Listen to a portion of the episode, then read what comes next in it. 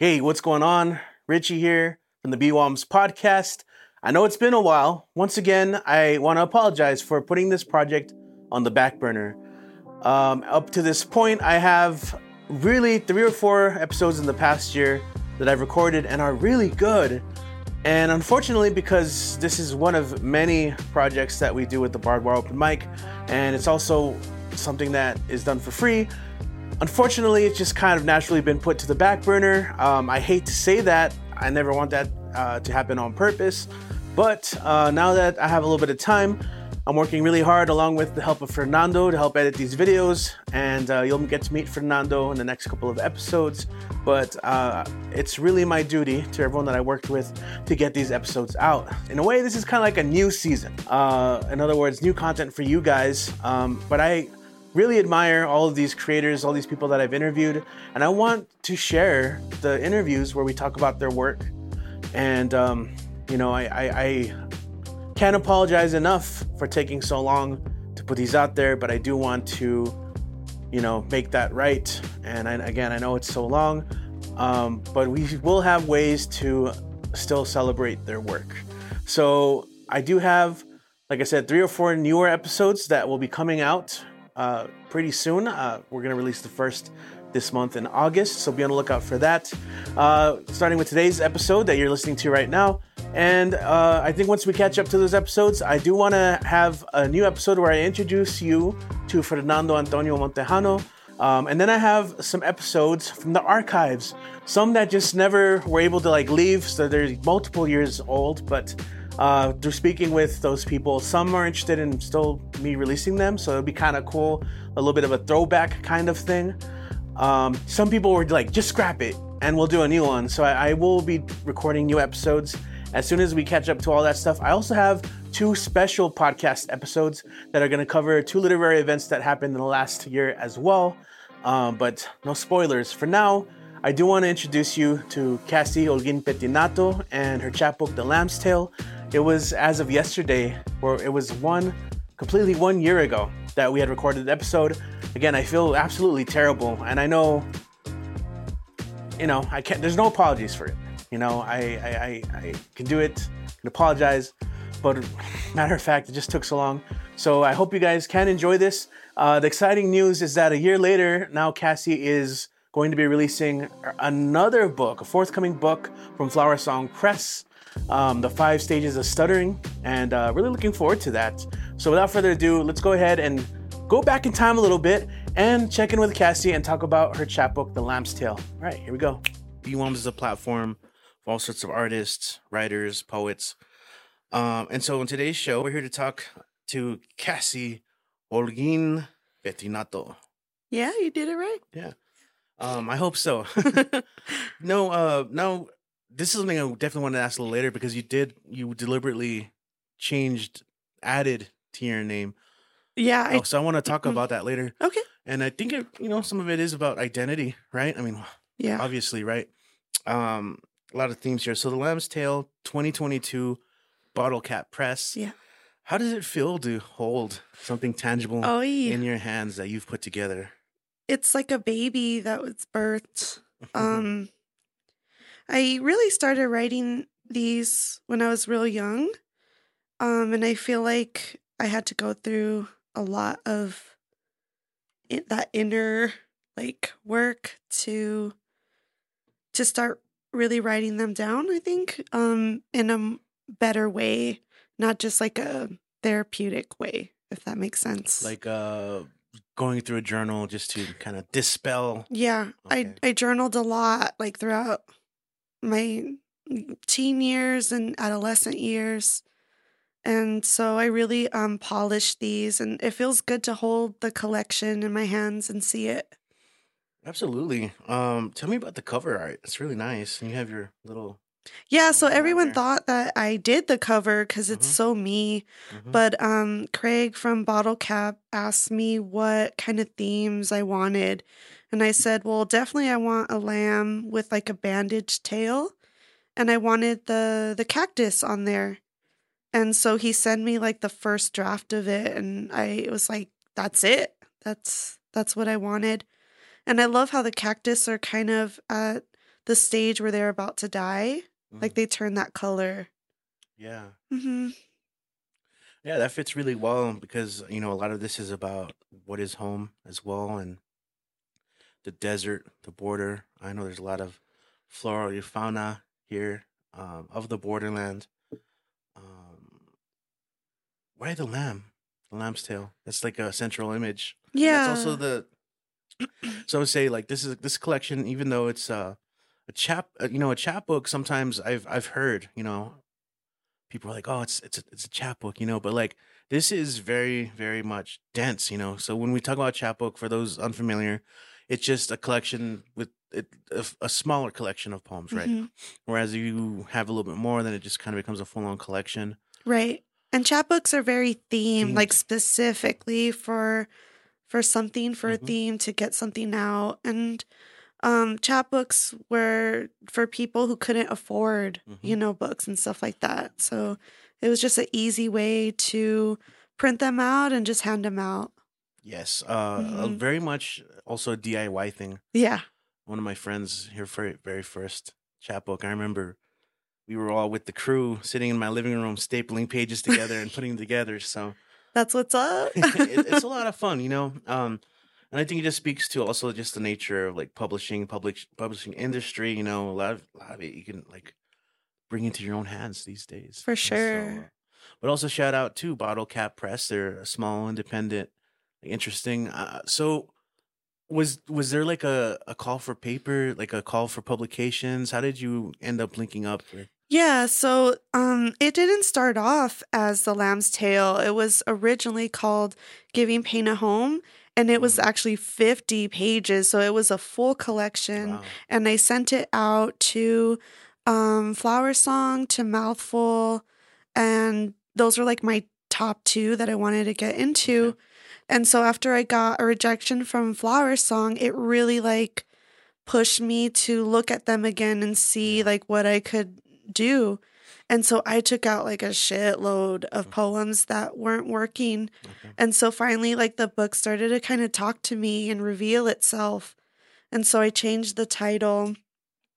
And then um I realized the poems that were like staying in in there were kind of meant to be. It started started to become like a collection. And it's a it's a great collection, like I said, in three parts. Yeah. Um, you focus on different aspects of growing up. Uh, one with mother, one with father, kind of like the framing. Yeah. So there's a lot about family, you know, and dealing with with that, you know, growing up. And then like I, I like the way you write about home. Uh, Mm, thank you. yeah. Uh, sometimes, and this is something that we do with these projects, like the BWOMS podcast, but also literally literary one, is that that's kind of hard to say sometimes. Literally Right. Uh, I'm glad you're saying it not me.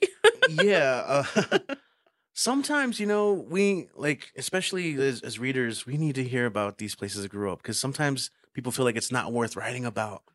You know, it's like, oh, it's my home, you know, but I'm sure you you probably went through um a metamorphosis on that, you know, when it comes to writing Mhm. about where you grew up and and also just uh to kind of preface future conversation, I'm really excited to talk about Smelter Town and Calavera, like these things here, because I have always found those fascinating yeah, for sure. areas, and I um, I know you've talked about this briefly in other social media, so Mhm. we can talk about that. But I don't know, yeah. So what was that experience like? Yeah, you're absolutely right. Like, I didn't find any worth writing about my home, and um, Isela Fulton like would always tell me. Uh, I met her when I was 14 at a workshop that the city was doing this like program, and um, that's where I met her. And I would tell her about this like mysterious place I lived in, and she's like, "You gotta write about it." And I was like, "No, I don't. I don't want to," you know. And so it took me like a long time to to write about it. And I think the reason why I didn't was because um I didn't fe- like even though I live there and it's super like an El Paso thing, you know, I I didn't feel connected to the roots behind that, like my Mexican side, like Mhm. living in the border and what it meant to be like neighbors to what was once Smelter Town and ASARCO and that whole area. So I didn't realize the deep historical like impact that place has. Yeah. And so I would I felt ready to finally write about about my home and my childhood there.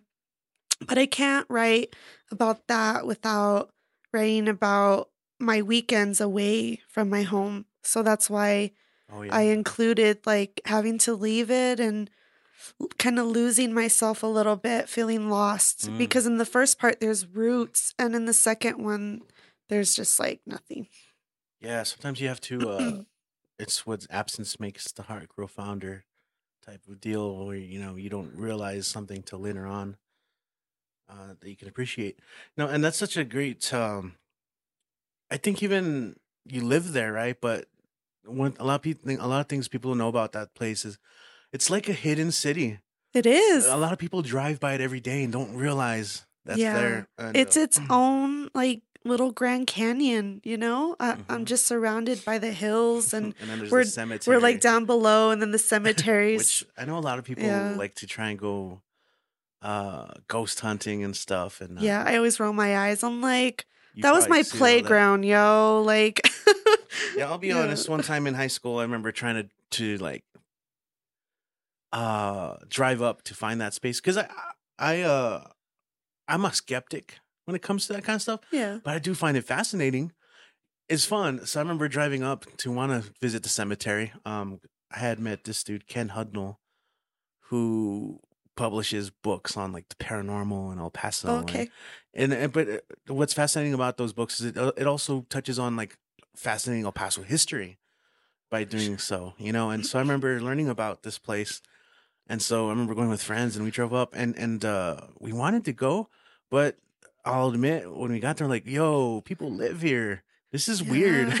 So we didn't end up going because because of that. Like, this isn't just like.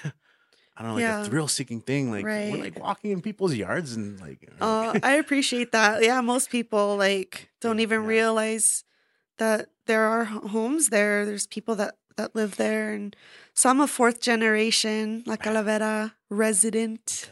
So you're right about that. Now, before I guess we we dive into the book, I, I we were talking about the epigraph here at the Yeah, beginning of the book, the collection, and I personally I always love a good epigraph because if it encapsulates like the spirit of the book, spirit, you know, I'm using that word there too. Uh, it says, after burying ghosts, the rain pulled the coffins out from the mud. The bodies washed down the street, as in the days, as in days of old. Grief is at my door. Now, I think something that's really clever about this is you did have an art show called Burying Ghosts over at uh, Orange Brick I did. Eclectic, right? hmm Yeah, Cool. Um, so I think it's a pretty pretty cool, like kind of tongue in cheek, uh, tongue in cheek kind of thing. Because I know that show had a specific theme as well, and it was uh, also had just little snippets of your life, and you incorporated uh various other art forms, like we were talking about shadow boxes. yeah. Um, and so I like how this is. I wanted to ask you, how is this the spiritual successor to that show? Yeah, so I'm I'm very much into like that like like theme stuff and Mhm.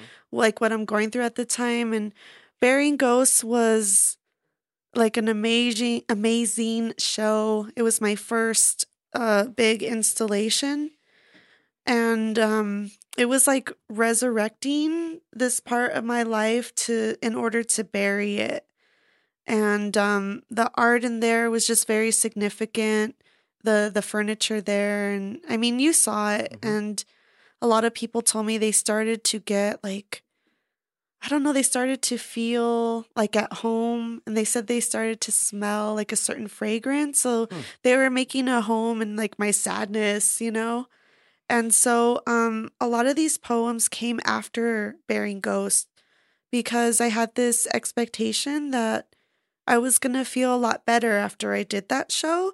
And like I didn't. I, I Mhm. actually felt worse and I felt that these ghosts were still like haunting me. And so in order to process that, I did another show called um Grief and Rebirth uh, through the looking glass. Mhm. And so those poems kind of came from that. So that's how I use my art and poetry to incorporate this idea of like burying your ghost and I'm still on that that theme. I Mhm. haven't gotten away from it. I mean, in a way, like I mean, it's the image, right? Is both literal and figurative, right? Because I know this is, like you said, the days of old. I know that, for example, New Orleans, every time it floods, you know, that's one of the big things that happens with like the cemeteries. Is like, you get to Yeah. shore, and it's just kind of being confronted with our own mortality, with life and death, our own existential like dread. Yeah. So- So, this is very much historical because um my mom would tell stories of when it would flood in the Calavera, like back in the day that the coffins would the the water would raise them up and they would come down the mountain into the the neighborhood and how it like, you know, scared the crap out of her. And so there's this idea of like well, who would put them back? Like how would they you know what I mean? Who was in charge of putting them back in their in their graves and stuff and burying Go, them? go back right now, this instant, you know, Right? like, And they're not gonna so I feel like um in like a spiritual way that I'm the person for my family that does that. That like I confront like all of that yeah. stuff and I'm the one that has to put these things to rest. And a lot of people think that that I already have and it like every day I have to do it. You know, I'm still haunted by the things in this book. Mhm. Um I do feel like a lot better that they're on paper and I was able to see my pain like from outside instead of always like in it. And I that's where it comes from. Like I was Mhm. tired of of just sitting on the meat and not marinating it and cooking it. You know, like I didn't want to just present all my raw stuff. I wanted to to polish them and Mhm. and very much um you know that's that's one of the art forms of writing of poetry you know you have the the raw materials the the emotion the experience yeah. that you want to convey but then so, you know along the way you know you polish it up you know you make it fit a certain way you if you have a theme or you have uh, a certain form that you want to follow um and of course cut things out that you don't need and Oh, um, yeah. more detail like there's a lot of that and i think a lot of young writers don't take that like don't really consider that aspect of the writing process you know I know I didn't. Yeah. Like I give a shout out to Isela and my acknowledgments because she was just my first poetry teacher and we developed a really like special relationship. And she taught me like how to do all these things and and so I was like that. I was like, nah, I'm just gonna leave it because if I edit it, it's not gonna be real. yeah yeah you no. know and so i've learned I, like i really enjoy editing my stuff now like it's it's kind of fun and exciting to see what i'm gonna you know take out and put back in or disregard it altogether and that's what like this is about it's not only the poems but like the technique in here and Mhm. and how i set it up is like brilliant you know i'm just i'm amazed at at how i even did this how i set it up Uh, I'm very impressed. You know, when you first gave this to me, I uh, I started leafing through it, and I, I did notice very deliberate yeah uh, experimentation with form, uh, and that's that's a sign just of you're doing a great job. Um, man, ASARCO. I just I just flipped through and I read ASARCO, um, and I know Mm. that's such a mm, it's in especially in that community.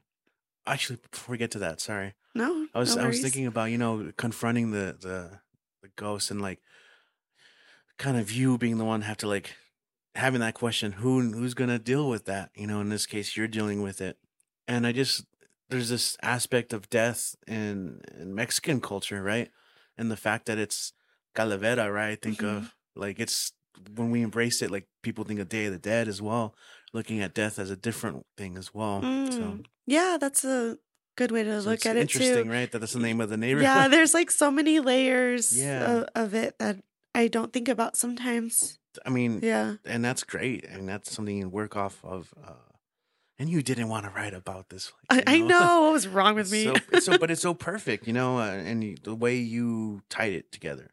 Mhm. Anyway, uh, I wanted to talk about ASARCO. I just want, I'm going to make that point first, but um, how were your feelings when it went down? Oh man. So I was heartbroken, honestly. I know there's a lot of like, oh, but like you know, it, it was toxic and this and that. And and yeah, probably, but uh, I mean, you have to understand that that it was like a signal for me that I was home. Mhm. And my brother and I, and he's in the book, we explored that whole area. And Yeah. so it was just like a natural thing to see every day. And so when it came down, people were like in our backyard. They didn't know that they were on somebody's property. And Hmm. we kind of just wanted to be there as a family to watch it like go down. And I don't want to sound dramatic, but kind of mourn it, honestly. Like it's been there. And my grandfather worked there. And it was, it's just part of us. And so, like a lot of people were in the neighborhood taking pictures and in our backyard. And so it was just like I was really um yeah, kind of heartbroken about it. Yeah. Like a- after it was gone, I kind of felt lost. Like I didn't know where I was cuz you know when you look up it's not there anymore. Yeah. I mean, that, and that's just uh, landscape is such a huge part of home as well. Yeah. And you're used to to having that it's a sense of comfort. hmm And It was comfort. And so I don't know, like I know a lot of people did it, but they would go up to like executive Mhm. and you could see when they would pour like this lava stuff. Oh, I man. I don't even know what the hell they did, you know? But my mom and I would drive up there and we would watch it. And I'm sure breathing in all that stuff was really bad. And I mean, I played in that dirt. I was up in the cemetery in the black dirt. And it, yeah, mean, i- uh, it's definitely I don't have like six fingers. So it, it's definitely a nuanced thing because you know i think of when it comes to el paso and environmental pollution you know and it's unfortunately you know there's certain neighborhoods that are going to be like they're never gonna like install like a a plant here you know what i'm saying? West side of town or, or whatever but um you know i know i know when it did come down come when it did come down i know a lot of people also saw it as like that kind of like sleeping dragon being slayed and just kind of a symbol but that's why i love your perspective because someone who grew up right around there and it meant Yeah. something different to you mhm, everybody cheered when it went down. And I'm looking around like, you assholes. definitely mixed feelings right Yeah. yeah that's La Lechuza. oh man i love that lot of history and the Mhm. and I deliberately did that to show my roots are really in my first home. so Mhm. that's another thing you know um did did you a certain amount of research go into going or just kind of diving deep into your family's stories or just there's a lot of cultural stories as Mhm. well and, and legends and stuff Yeah. So I mean, I've known these things since I was little. Like my mom would just tell me stuff. Mhm. Um, never sugar coated anything. And so I knew about them very early um in in my youth. And so I didn't really have to research. They're just family like family legends. Um, but then I find out like like the lechuza is a, a legend in like Mexico and and stuff like that. So I, I didn't know that. I thought it was just like the calavera legend. right yeah yeah um yeah i remember talking to a cholo once who said he was chased down by a lechuza oh, I believe it. I, yo i i want to know for the uninitiated what is what is that a lechuza? for people who aren't familiar It's yeah. like a sh- um a shape shifting um owl that shapeshifts between a woman and and an owl and stuff. And they'll see like the woman's face Right. and- And so there's this like legend that, that there was a lechuza in the neighborhood that Mhm. cursed the men there and that my my grandfather was one of them and and there was Really? yeah and and there was um a point where he needed to be operated on and they found like witchcraft in his stomach and I I write about that and Yeah. so I just kind of imagined well like how did that happen So that's another one of the things that in- interests me in the neighborhood because I think Ken Hudnall had reported about that. The okay neighborhood let you say. Yeah, there's a legend that they caught her and burned her like Oh, up the street from my house. Like there's just so much Wow. cool stuff about my home. And that is history that people don't know. And I, Mhm. I, I do think that unfortunately people become detached from that, unrooted, right? So, right. and I think that's another aspect here is, is sometimes feeling detached from your culture, right? And I think that's a, also a huge part of like being fronterizo, kind of like being in between worlds in a lot of ways. Yeah. Uh, how do you talk about that in here? And I've, and, you know, Yeah. instances, right? I think I talk about it in, in the second part. Mhm. So there was an aspect that I didn't realize, but it's kind of like my mother's home is Mexico and my dad's home is like America, right? Mm. And that's how I would cross over. I'd go from my mom's home to my dad's, and it was like a culture shock, cultural shock for me.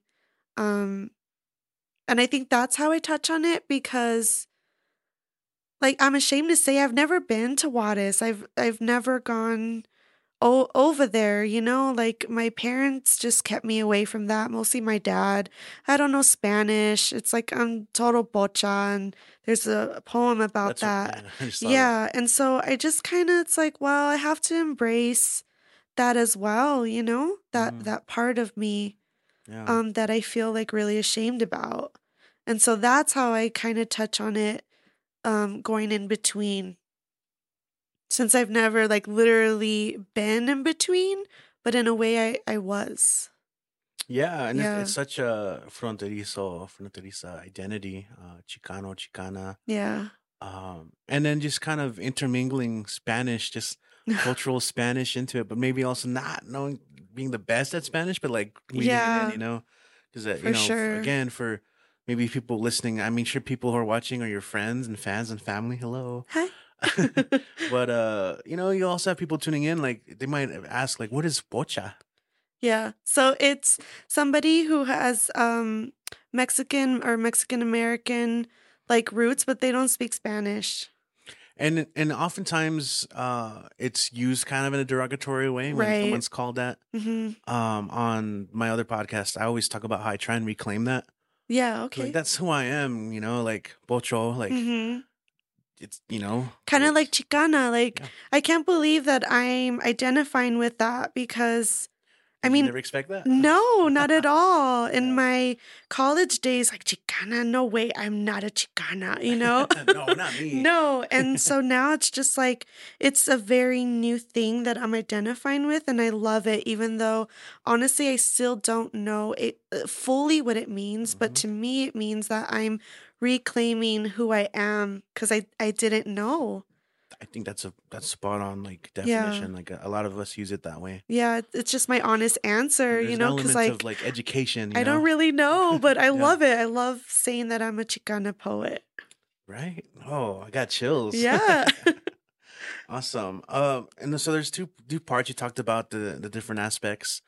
Um, there's there's a third part, kind of like a resolution, and the third part is the title piece, yeah. right? The eponymous Lamb's Tail. hmm Um, what do you want a reader of this chapbook to be left with? You know, like, Yeah. uh, you deliberately ended it with Lamb's Tail. hmm So how would you want a reader like kind of Yeah. leaving like you know when you leave the theater Right. shocked or and you sit with this for a while what do you So, like, to answer your earlier question about why the lamb, um, so I've always, I like, felt really close to lambs, um, since I was young. And, like, I have a whole little collection.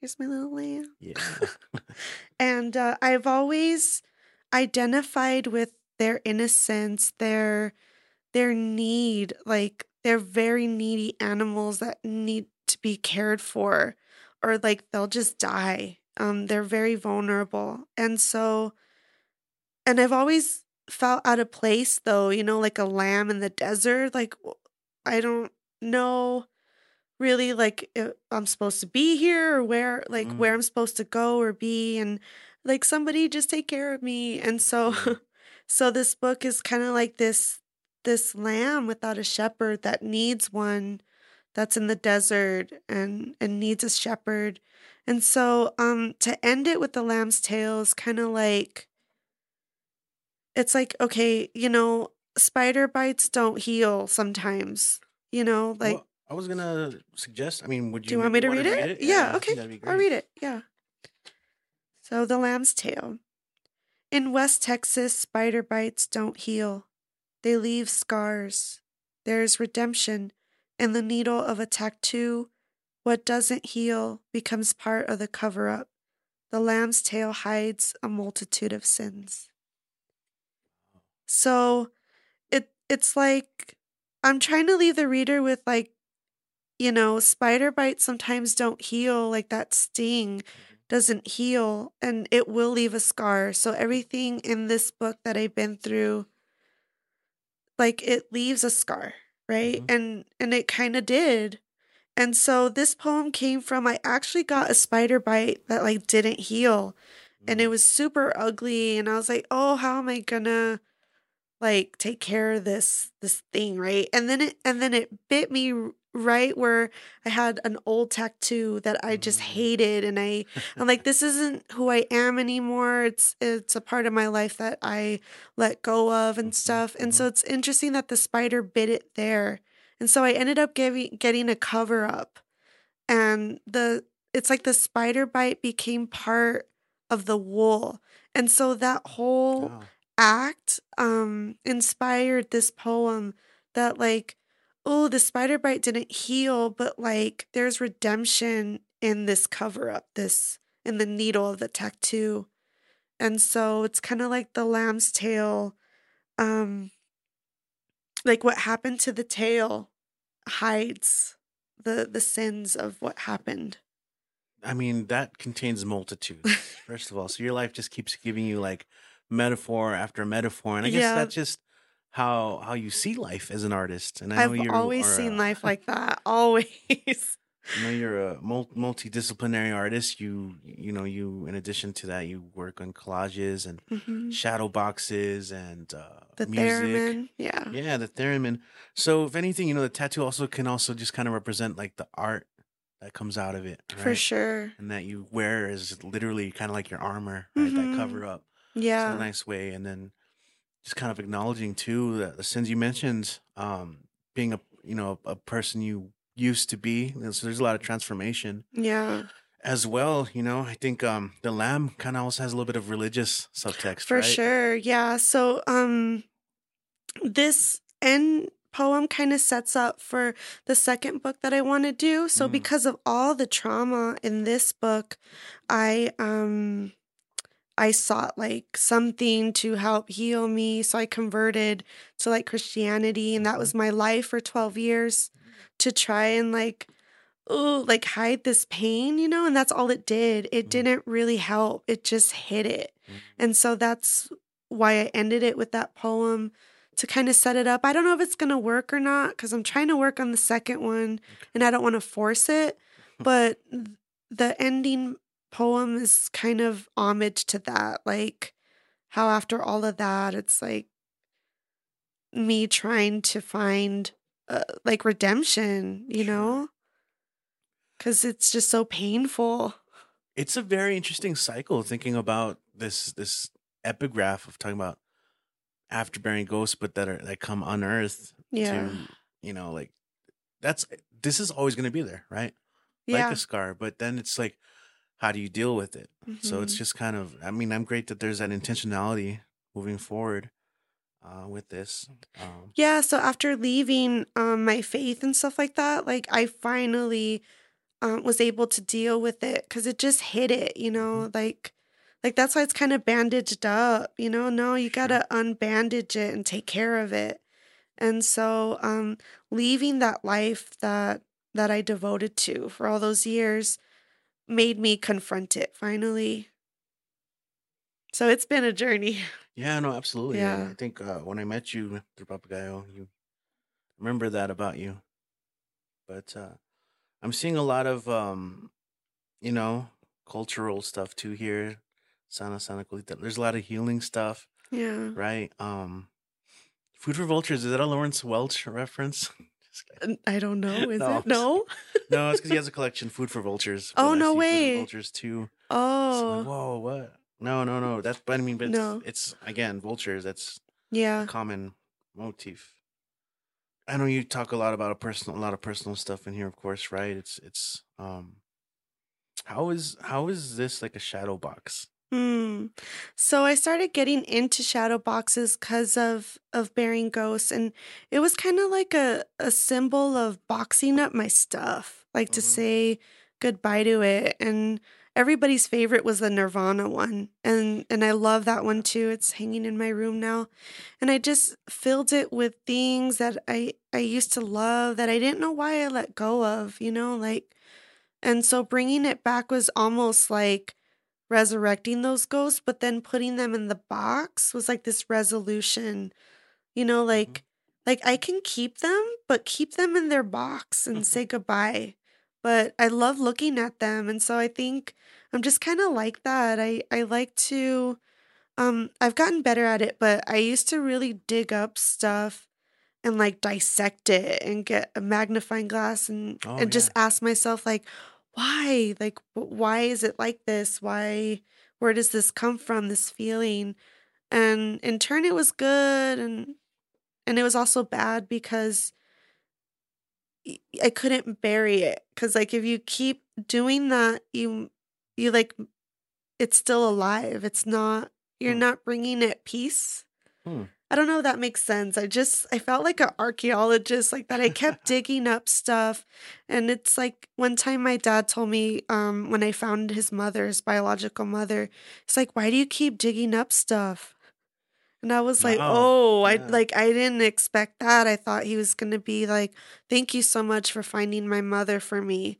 You know, and he's mm. like, why do you keep digging up stuff? And it's like, well, don't you know who I am? Like that's who I am. yeah. yeah. You should know by now. Come on. Maybe not, you know, I don't know. But um I've gotten better about that cuz sometimes it can really mess me up doing that. Mm-hmm. And other times it's like okay, I can only go so far until it's like, oh, I have to give this pain a home and Sure. put it in a shadow box, you know. And it's it's weird, like you said, it's a, like a box. It's for display, and I think of a lot of stuff in here is similar. Yeah, it's like my little shadow boxes for yeah. sure. Awesome. I, I think that's why I like them and I like to create them and fill them with sentimental things, like unboxing them up. Mm. Is there another piece that you'd like to read from here? Um, yeah, so I want to read from my dad's piece. I know it's hard to talk about the second section because there's just not a lot of like historical stuff. And I, I did that on purpose to show the contrast between, wow, like I felt safe at home um, with my family at my mom's. And then I go to my dad's, and you find this like little girl that's filled with anxiety and fear and kind of doesn't know where the hell she's at. Mm. And so um, it's hard for people to, to, to talk about like the second part. All right. So, yes, your second yeah. section. Um, so I think I want to read my missing father on page 37.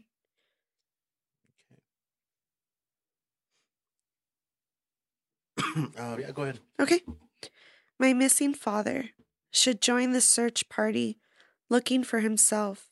He should stay calm as the dirt rises from the ground at his feet as he digs, as he looks.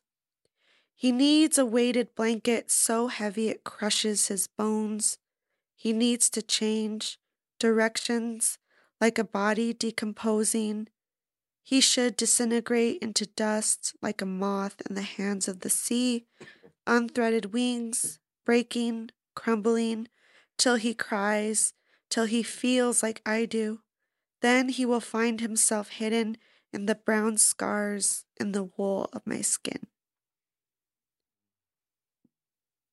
These these pieces are so well put together, Cassie. Thank you. The brown, the wool, there it is, wool on my skin. Hmm. Yeah, the lamb is throughout throughout the book. I love that imagery mm-hmm. of uh disintegrating like dust, like a mm-hmm. moth in the hands of the sea. That's such a intense image. wow. And it just encapsulates, you know, that that feeling like that pit in the gut, you know. Yeah. That, of a missing father. Mm-hmm. Wow. So, I think people will really enjoy this. Where would people listening to this right now be able to pick up a copy? Or yeah. is it limited run? Is no. Like super rare? Like, get it before they run out. Right. Like one of 50. No, I'm just kidding. That'd be cool, right? That would make it extremely rare. Right. Um, no, so so I have physical copies. So Mhm. if you like message me, hit me up, I can meet you and and we can um work out the details for that. Or you can get it at Bottlecap Press. Um, I get fifty percent of that. So you're also supporting me too if you get it through the the website and it's I believe it's Bottlecap Press. Um maybe dot com slash product slash lamb. I'm not too sure, but maybe you can. Wow, that's a lot to remember. I know. slash backslash hyphen Hyphen percent colon colon. Yeah. HTTP colon backslash backslash. Uh, so okay, f- but then so you also said people can message you with like they find you online just through social media. yeah, my website. uh-huh, I have a website. It's in my social media and like the link tree. Mhm. Um, so you can also get it on my website, and that's uh, cassiehp.weebly.com. And then it's right there in my poetry section, and it will take you to Bottlecap. So that's another way you can do it. But they're not limited, you know, they're always on hand pretty much. Cassie HP. Yeah, yeah. So something I didn't ask though is is you you added to your name. Oh, my name, yeah. Yes. So I legally changed my last name. So I, I some people knew me as Galvan, Mhm. and then some people knew me as my married name York. And so after um, my divorce, I thought, you know what, I'm gonna change it to reflect my mother and my father. And so Holguin is my mother's maiden name, and so that just honors my Mexican roots. And after I found my father's um, biological mother, Mhm. and I found out her last name. I took on uh, because she's Italian. So I'm just um I'm just honoring that. Like that was a journey within itself that I actually found her. I was like searching for her since I was 16 and um she was like 95, 96 when I met her and I got to talk with her and it was just amazing. So how could I not, right? And so um that was just a really cool healing thing for me cuz I I was tired of having borrowed last names. I wanted Mhm. like an identity for myself. And so honoring both my mom, you know, even my dad too was pretty cool. No, that's that's lovely. Um, Yeah. And I just think that that's a great way to end it off. Like, you know, keep digging, keep searching, even if you if you have to confront these things, and you can keep making yourself, you know, Yeah. to get your, you know, constantly making ourselves. Um, well, thanks for jumping on the show. Thank you so much for having me. this was We'll check it great. Um, so thanks for watching, guys. Peace.